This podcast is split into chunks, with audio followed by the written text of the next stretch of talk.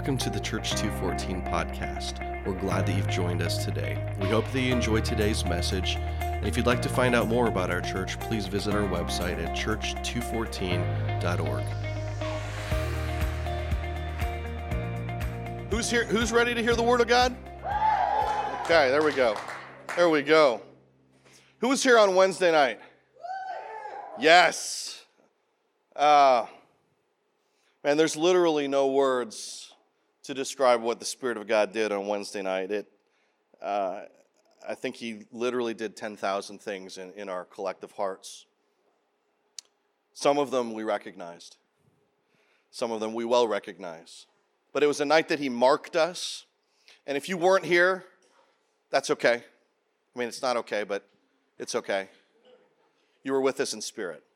And so this marking, it will carry on to you. You know, you're still part of the family, even if you couldn't make Christmas, couldn't make the first night. Just don't miss the next one. Don't miss it. Don't miss what God is doing in this season. Amen?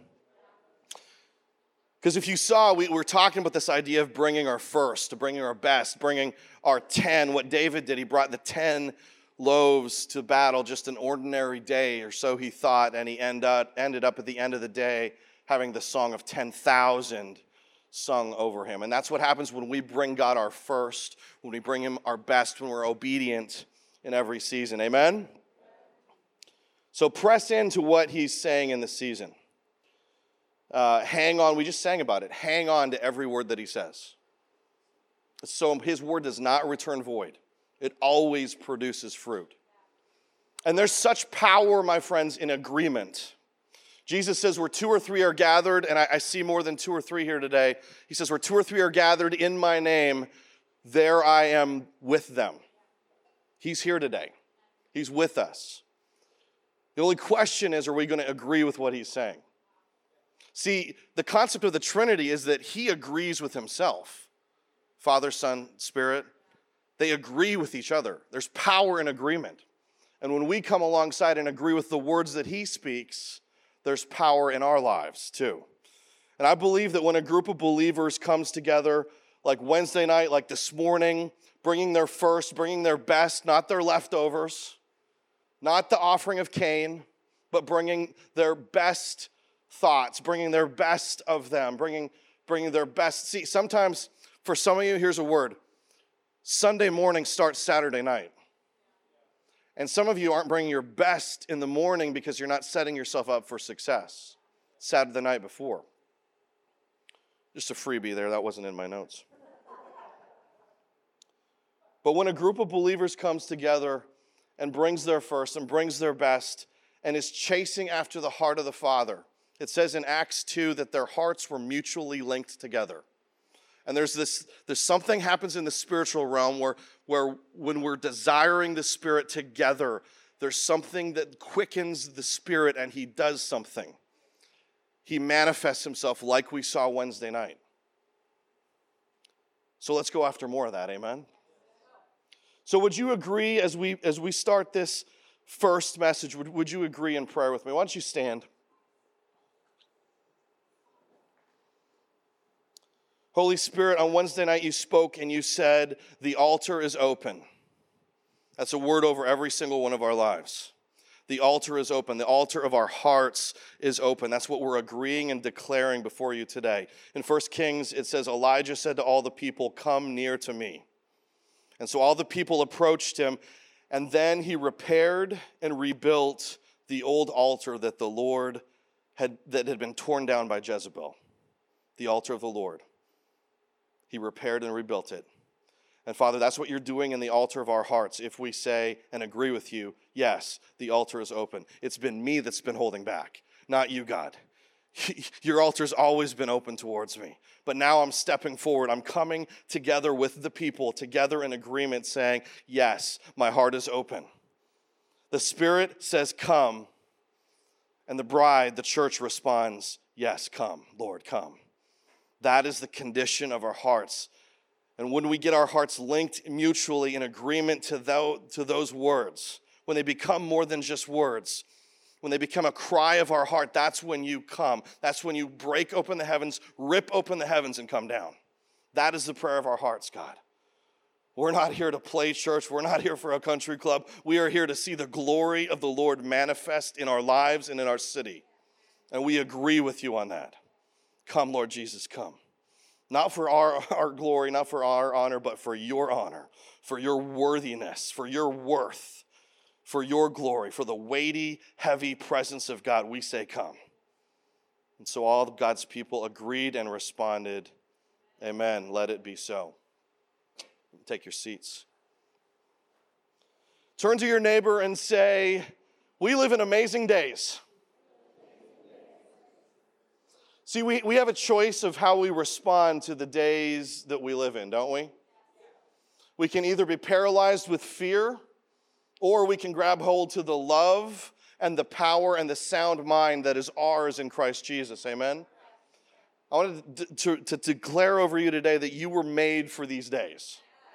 You weren't made to live 50 years ago. You were made to live fully present and engaged in bringing heaven to earth in 2022. And no matter what the enemy throws at you, you carry something greater within you, the Spirit of God. And what we do first matters. How we start this year off first matters. What you do tomorrow morning first matters. Your offering you've given today first matters. And so for the month of January, we're continuing the series called First. And Heather mentioned it a few minutes ago. You remember the verse that says the testimony of Jesus is the spirit of prophecy. That means what he's done before, he's going to do again. And it might look a little different. It might be new wine and new wineskins, but it's the same spirit of Jesus that's clearly identified if we have eyes to see and ears to hear. And Jesus said over you, blessed are your eyes because you can see. Blessed are your ears because you can hear. That's why we can read a story from the Bible from David and Goliath. And yes, it was a true story, a miraculous story. The Spirit of God was in that story. And it's an amazing story from the past. But that story is still happening today. The testimony of Jesus is the spirit of prophecy. There are Davids in this room that are releasing stones, that are about to release more stones against giants. It's not just some story that happened in the past. The Word of God is living and active and sharper than any double-edged sword. And you are David. You are Daniel. You can defy a king, open your windows when the king says you're not allowed to pray, and you say, nuh-uh, open your windows and pray. You're Daniel. You're Esther. You were made for such a time as this. These are not just clever stories in the past. These are experiences that you're still presently having through the power of the Spirit of God. Does that make sense? And so with that in mind, I believe that we've entered a season in the world where we're once again in the days of John the Baptist. And God is birthing a voice in the earth, a voice that's crying out from the wilderness, a voice that's similar to the spirit of Elijah. And that just like John the Baptist went first ahead of Jesus the first time, he's calling out this John the Baptist spirit to come ahead of him the second time. Because what he's done before, he does again. The forerunner, John, is you. And once again, Jesus is raising up a remnant, a wild prophet, if you will, that looks a lot like you, because it is you. Someone to prepare the way for his return once again. And I want to declare to you today that you and I are being called out to be John the Baptizer, this wild man of God, this wild prophet. We're preparing the way. You can feel it. You can sense the earth is shaking. The clouds look different. You can sense something is happening and shifting in our world. And we can either live in fear or we can live in faith and say, man, we are John the Baptizer. We are called to prepare the way, to make straight the way to the road, the way of the Lord, to be a voice crying out for the wilderness, to make crooked paths straight once again, to be a wild prophet. And I believe God is calling you today. The Spirit of God is on you today. He's calling you out from your obscurity. He's calling you to prepare hearts to turn to him. He's calling you to run before him. He's calling you to preach repentance. It starts in your heart first. He's calling you to unite the hearts of fathers to children and children to fathers. That's the spirit of John the Baptist. That's the spirit of Elijah. And he'll strengthen you as you respond to him and agree with him. He'll strengthen you by his spirit. He's calling you to be very bold in this time. So that just like John, that you will be actually willing to lose your physical head to a king in order to gain hearts for the King of Kings. You defeated him by the blood of the Lamb, the word of your testimony. Heather just spoke about the power of your testimony and the fact that you are not afraid to die because you know this life is just a shadow of what's to come. The best life you've ever had, you're about to experience. It might be 50 years from now, might be 5 minutes from now. But if you know Jesus, you're going to spend eternity with him. It's going to be the most unbelievable thing that your heart could ever have desired. I'm telling you right now, get excited. Let your heart start to dwell on those three words. Come, Lord, come. John the Baptist, or John the Baptizer as I like to call him. I like the action, the present tense. He's the baptizer. That's what we did Wednesday night, right? So we first read about John the Baptizer in the prophecy in Isaiah chapter 40. Doesn't mention him by name, but it describes him 700 years before he was born. Isaiah 40 verse 3 says this. It says, listen, it's the voice of someone shouting, clear the way through the wilderness for the Lord. Make a straight highway through the wasteland for our God. And are those words applicable today or what? Fill in the valleys. Level the mountains and hills, straighten the curves, and smooth out the rough places. Then the glory of the Lord will be revealed, and all the people will see it together. The Lord has spoken. It's powerful.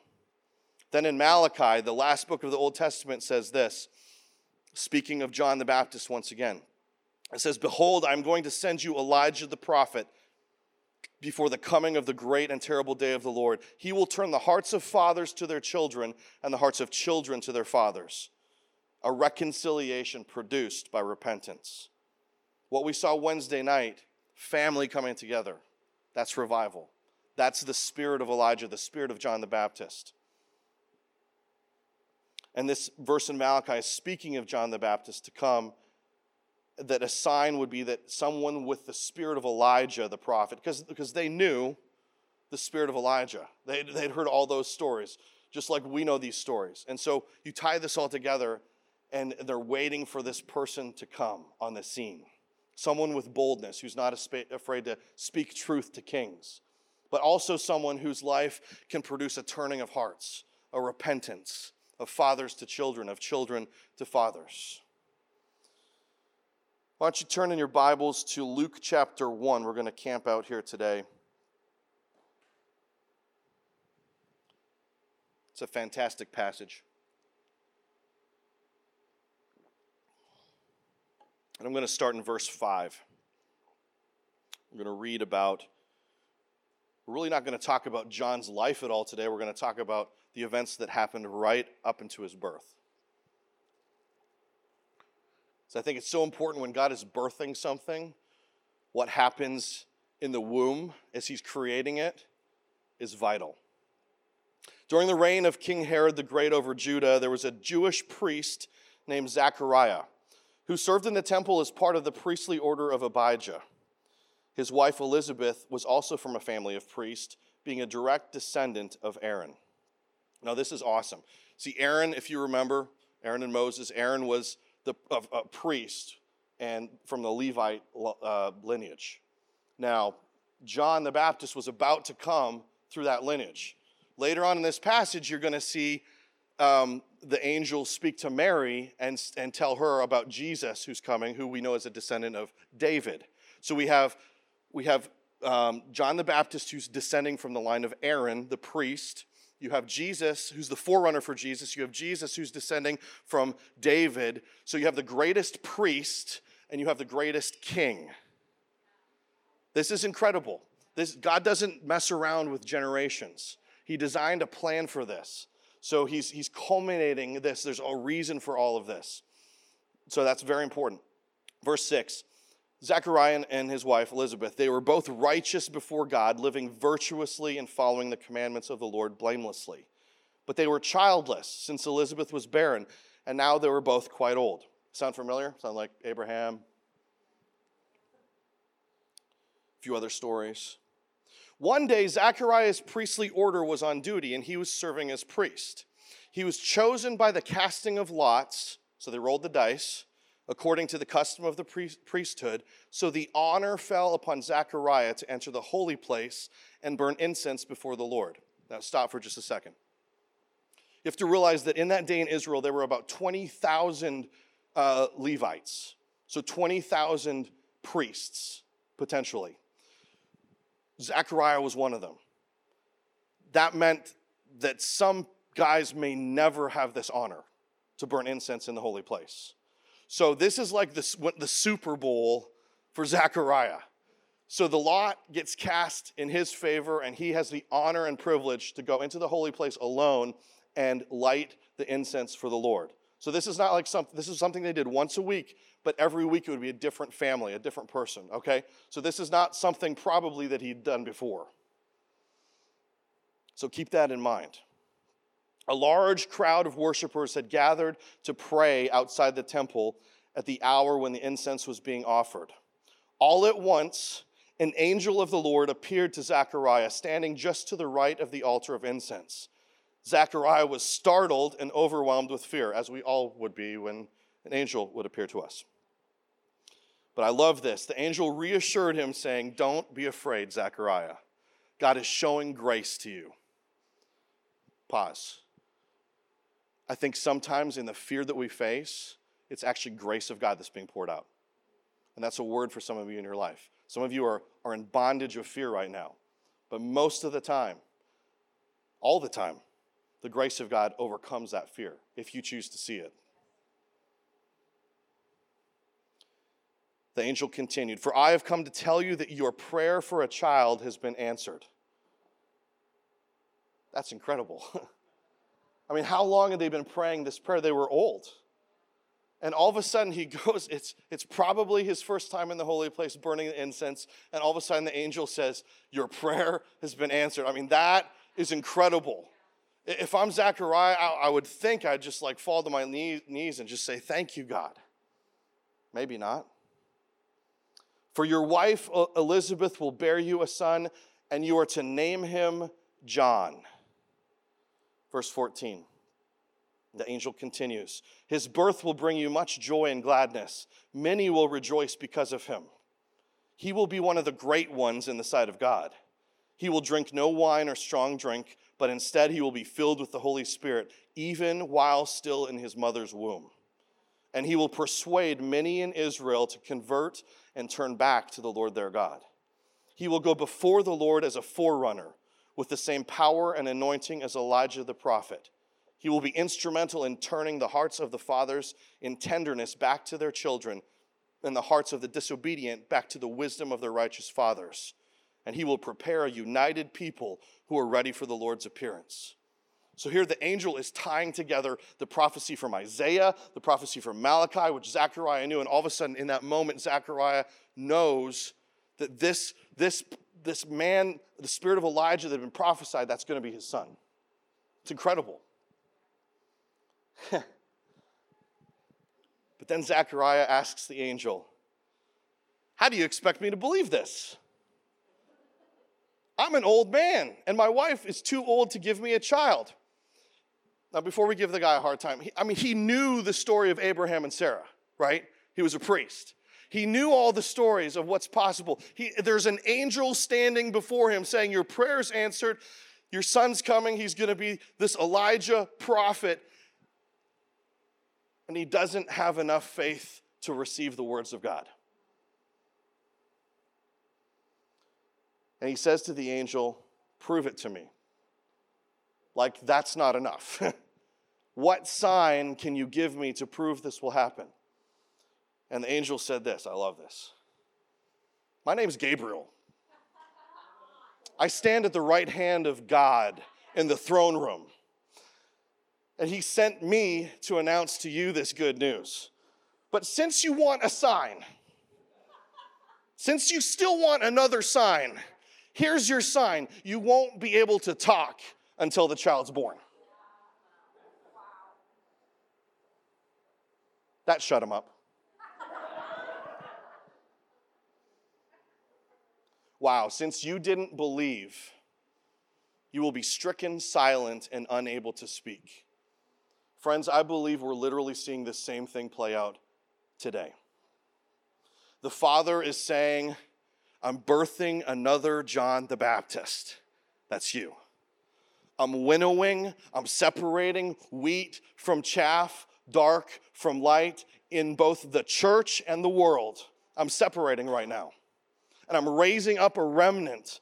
I'm once again about to bring the spirit of Elijah, the spirit of boldness and power into my bride, my church. And there will be some that say back to me, how do you expect me to believe this? And those people and those churches, because of their lack of faith, are being stricken silent. They will be unable to speak in this hour. God, I pray that is not any of us. God, may we lean into what you are speaking in this hour. May our faith rise up within us. May we believe and step forward into your promises that you are speaking. See, the reason the word of God doesn't have power over the lives of many believers is their lack of faith. The reason the word of God doesn't have power over many of our lives is our lack of faith. All of his promises are yes and amen. All of his promises are true. If you receive them, if you walk in faith by them, and we keep saying to God, show me a sign. Okay, I'll just make you silent in this hour. If you don't believe my words, then you will be powerless to speak my words. You don't have faith in what I'm saying? Okay, then you won't have the opportunity to say anything faith-worthy. Meanwhile, this is all happening inside the temple. Outside the temple, the crowds kept expecting Zechariah to come out. They're like, this is this dude's Super Bowl. He hasn't experienced this before. What is taking him so long? Could he not light the thing? Like, could he not light the match that day? I don't know. They were amazed by the delay, and they were wondering what's happening inside the sanctuary. And when he finally did come out, he tried to talk, but of course he couldn't speak a word. And they realized from his gestures that he'd seen a vision or something had happened in the holy place. And he remained mute as he finished his days of priestly ministry in the temple and then went back to his own home. Soon afterwards, though, Elizabeth became pregnant. His mouth might not have worked, but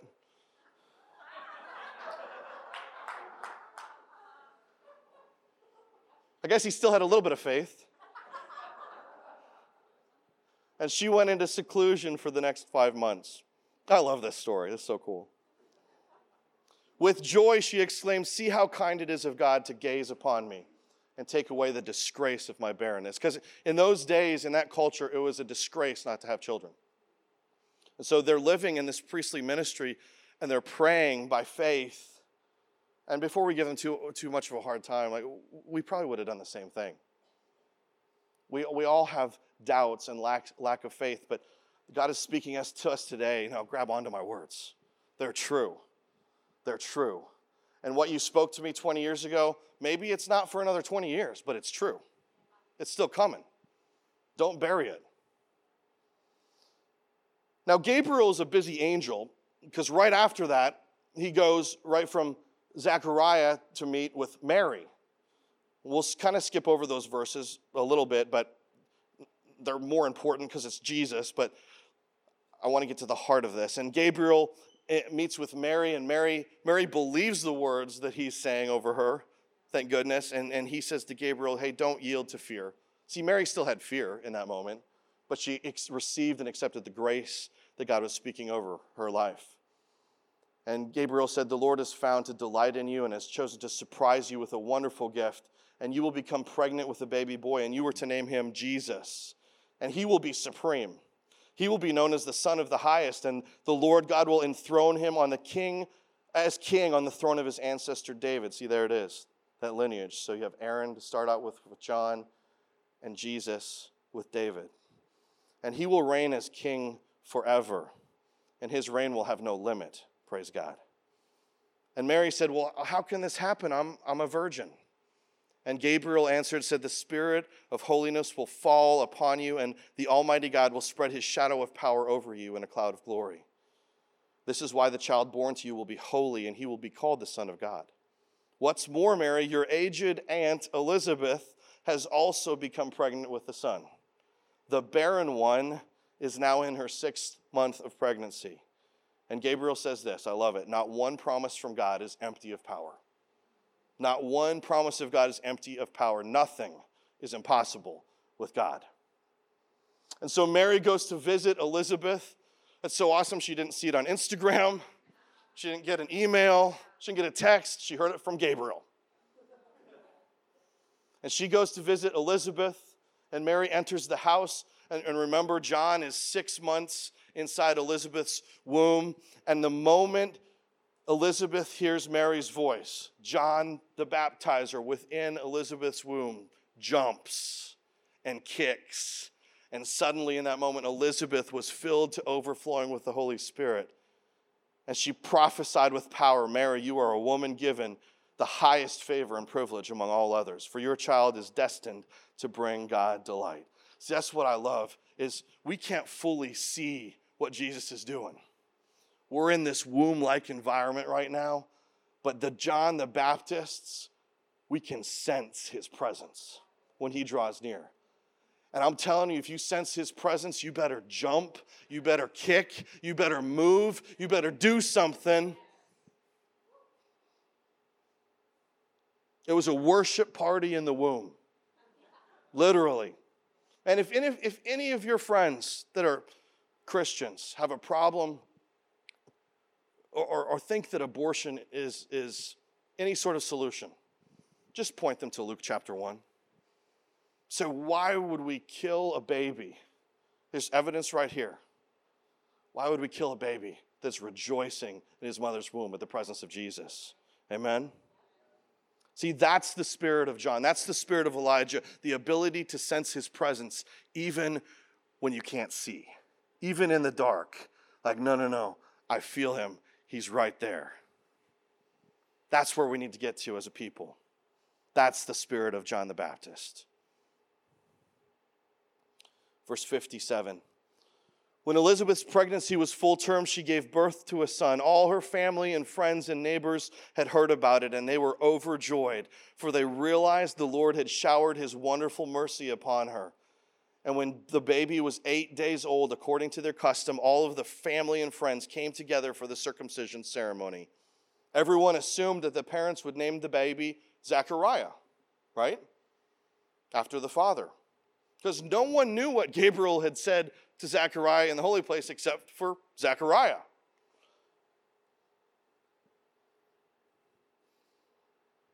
And Elizabeth spoke up, she obviously knew, and said, no, his name is John. What, they exclaimed? No one in your family line has that name. So they gestured to the baby's father, Zechariah, to ask him what the name of the child was. He still couldn't talk.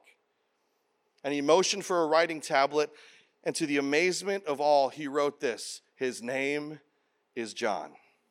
Instantly in that moment, Zechariah could speak again. And guess what his first words were? They were praises to the Lord. Praises to the Lord. And the fear of God fell on the people of that village, and the news of the event spread far and wide. Everyone was in awe over it. All who heard the news were astonished and wondered, since a miracle brought about his birth, what on earth will this child become? God's presence on this child is in a powerful way. And Zechariah was filled to overflowing with the Holy Spirit, and he prophesied, saying, praise be to the exalted Lord God of Israel, for he has seen us through his eyes of grace. He got it now. He got it. And he comes as our hero God to set us free. He appears to us as a mighty Savior, a trumpet of redemption from the house of David, his servant, just as he promised long ago by the words of his holy prophets.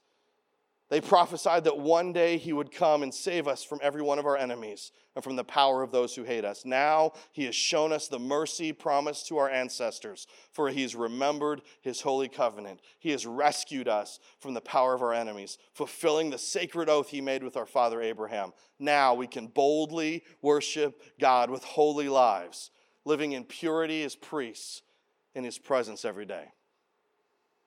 I love that the fact that he couldn't still speak even after John was born, that it took him writing it down, writing the truth down, agreeing in writing with what God had said. Don't you love that? What you write is powerful too. What you come into agreement with verbally, what you receive, what you write, it is powerful. Make sure you are agreeing with the right spirit. Amen? So a couple weeks ago, or whenever it was, day after Christmas, on Christmas Day, one of the gifts we gave our kids was a trip to Florida. This is the big gift we gave them. And normally we would fly down to Florida, and except we got a gazillion air miles. And for whatever reason, I know the reasons now, but we felt like we were supposed to drive. And I didn't want to put that many miles on one of our cars. So we rented a vehicle. And my boy is tall, long. So we wanted like a full-size something so that he wasn't all squinched up in the back. Squinched, I don't know if that's a word. Anyway, so we got a nice full-size car. You don't have to put that picture up yet. And went to the Peoria airport on Christmas Eve, or Christmas night, because they were closed. We wanted to leave early the next morning. And I got a Toyota Avalon. It's a nice car, full-size car. It's great. Brought it home. Put it in the garage, packed everything up, ready to leave early the next morning, packed everything in the car on the 26th. Everybody's in the car. I'm kind of doing some last-minute checks, and I walk around to the front of the vehicle, and on my garage floor there's like a leak. Like, well, that's weird. Maybe it hadn't snowed yet. Maybe it's just water. Reached down, sniffed it. That's oil. That's not good. Oil coming from my rental car. Ugh, you got to be kidding me. So I'm processing in my mind, okay, I know they don't open till 9 a.m. Do we switch it out? Maybe we just start driving. Let's just start driving. You know, the oil light's not on. We can switch it out in Springfield. Great idea. Go down the road. I mean, we're calling the Avis number, trying to get a hold of somebody intelligent or anybody at all. And by the time we got a hold of somebody and they were ready to switch it out, we were like past Springfield. But, you know, they were like, well, you could pull it in an oil change place and have them look at it. Great, except it's the 26th of December. No one is open. We're looking for places that are open. So I'm like, oh, that's fine. I'll just, you know, we stop at a gas station to get gas. I'll just get some extra oil poured in there. No worries. We get down to Mount Vernon, Illinois. Time to get some gas. Get some gas. Went to check the oil. Like, okay. Oh, wow. I don't see any oil on that stick. Maybe I didn't press hard enough. Yeah, there's no oil on that stick. But my light's still on, so, you know, put a quart of oil in. As soon as I started back up, oil level low, lights flashing. Like, oh my goodness. Mount Vernon doesn't have any rental car places. Basically the middle of nowhere. We're headed towards Nashville, but that's 2.5 hours still from there. So I'm looking at the map, I'm like, okay, Evansville. Evansville is the closest airport location. Let's pray and drive. I've blown up a car before because of no oil when I was young and stupid. Maybe I'm still old and stupid. I don't know. So I'm driving. I'm praying. I got my quart of oil in there. It's obviously, at the gas station there was another puddle of oil, so it's obviously still leaking oil. As we pull into the Evansville airport, the warning light flashes on again. So I'm like, good timing. So day after Christmas, you know, it's not like there's a lot of rental cars available. We come up to the desk, and the ladies, the very kind ladies, are like, oh, my goodness, I'm so sorry. This is like the fourth car we've exchanged today. And I said, well, here's the important thing. I need a full-size car. I see a lot of itty-bitty cars in your area out there, but I need something big, right? And they're like, well, we don't have any full-size. You know, I don't know. So We're waiting. There's a Ford Explorer about to come in an hour. I'm like, perfect. We'll wait for that. We've already gone out of the way. It's fine. We'll wait for the right car. So Heather and the kids are out in the lot. I'm inside at the airport kind of waiting. And we see this. I had gone out there to check on him. I see this Tahoe pull down. I'm like, perfect. Thank you, Jesus. It's the right car. I'm like following as close, but not weirdly to the guy that's got the Tahoe, like following him to the airport. Hey, standing behind him at the line. And as I'm standing waiting for him to turn his Tahoe in, which I thought the Lord had provided for us, Heather texted me and said, hey, there's a 4Runner out here, Toyota 4Runner. Benny got in the back, and it seems like it's big enough. It's like, okay. And in that moment, I felt, yeah, let's just take the 4Runner. Forget the Tahoe. We could have waited another 20 minutes for the Tahoe. I think we're supposed to take the 4Runner. It's like one of those things that didn't seem like a big deal in the moment, but looking back, it was the obedience of David bringing the bread. So we get transferred over to the 4Runner. We're driving down the road through Evansville in Kentucky, and Heather turns to me and says, you know this is a 4Runner, right? Like, oh my goodness. Because we've been talking about this series coming up, about John the Baptist, the forerunner of Jesus. You know this is a forerunner, right? I'm like, oh, yes, you are right. Wow, so we're driving more, we're processing. The Lord's asking me, hey, wonder what Avalon means, that car you traded in. So the next time we stop, I looked up on my phone. You know what Avalon means? It's a man-made paradise island. It's got no oil. Got no oil. You can put that picture of the 4Runner up. We pulled into the one spot that was available on the beach. I'm not kidding you. There was no other spots available but that 214. I don't know if it's significant or not. Does God speak through numbers? I don't know. Guys, God is always doing 10,000 things. We might be aware of 3 of them. Avalon means a man-made paradise island. See, I think many of us, that's awesome. I think many of us are continuing to choose to drive the Avalon. That's got no oil. Just get our quick Sunday fix, a good feeling, positive message. It's a nice roomy car. See, Jesus and the church have become an Avalon for our lives in many times. And some of you have put yourself in a humanistic, man-made paradise island. And it feels comfortable, it feels good, but it's got no oil. It's got no Holy Spirit. It's like the foolish maids that Jesus talked about that ran out of oil. There were 5 that were wise that had their oil full, and there were 5 that were foolish that missed the bridegroom when he returned, Don't miss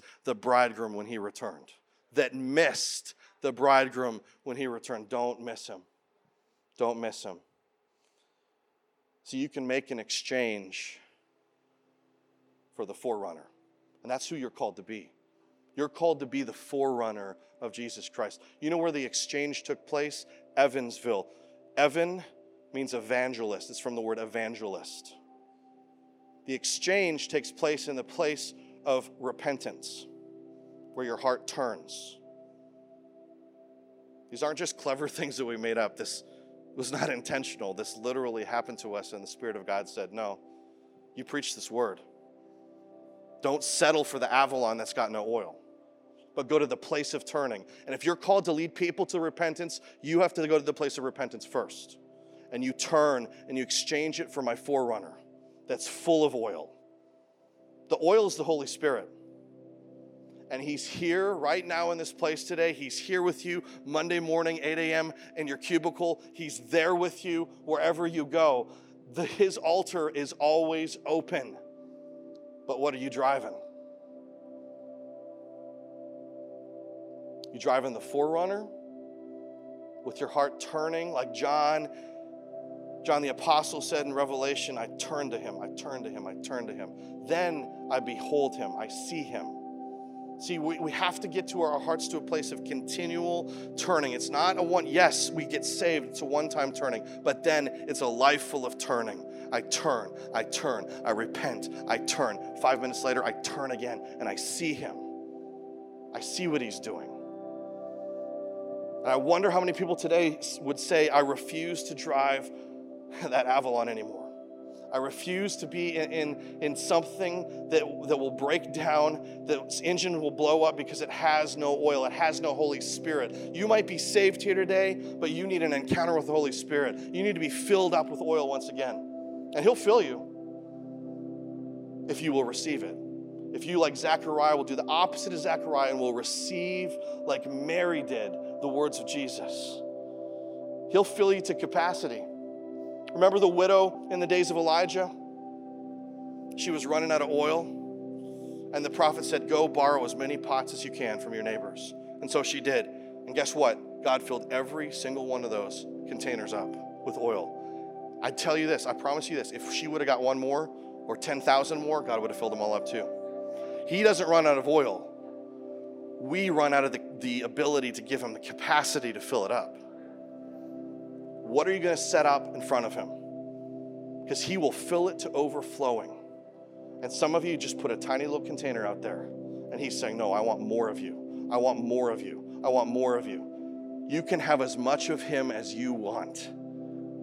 Find some more containers. Let him fill it up to overflowing. Are you ready to open your heart once again to him? Are you ready to say and see yourself as he sees you, as John the Baptizer, and fully and completely surrender to his name for the Spirit of God to pour through you so that others can be filled too? See, I'm declaring here today that your time of silence, like Zechariah, is over. Your days of silence is over. And just like Zechariah's mouth, yours is now being opened. Because you're writing the truth, because you're speaking the truth, because you're agreeing with what he is saying. What was closed is now open. To allow the words of faith to rise up in you, to speak the words of God. See, here's the thing. In order to speak the words of God, you must first receive the words of God. That's what Zechariah didn't do the first time. And he had to spend 9 months in silence first. But once he wrote down the truth, his name is John, it unleashed the Holy Spirit within him. And I believe God is writing those words down over your life today. He's saying, you are John. You are John. You have the spirit of Elijah. You are the baptizer. I'm putting this on you. Will you receive it? It's not a joke. It's not a clever story. It's real. We're in times that you are being winnowed, and you're either going to remain a seed or you're going to be a chaff that just blows away. And the choice is yours. You are the forerunner. You can be full of oil. You are not chasing a man-made paradise, but you are chasing a God-spoken word. Will you agree with him? Why don't you stand on your feet?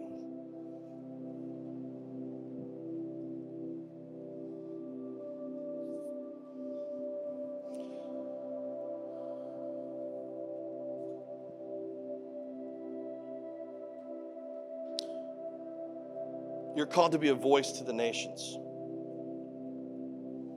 You're called to not delay, to have a sense of urgency. You're called to be a voice calling from the wilderness. You're called to make crooked ways straight. You're called to preach with boldness and clarity to cut through the garbage of this world in the face of kings and CEOs. Your name is John the Baptizer.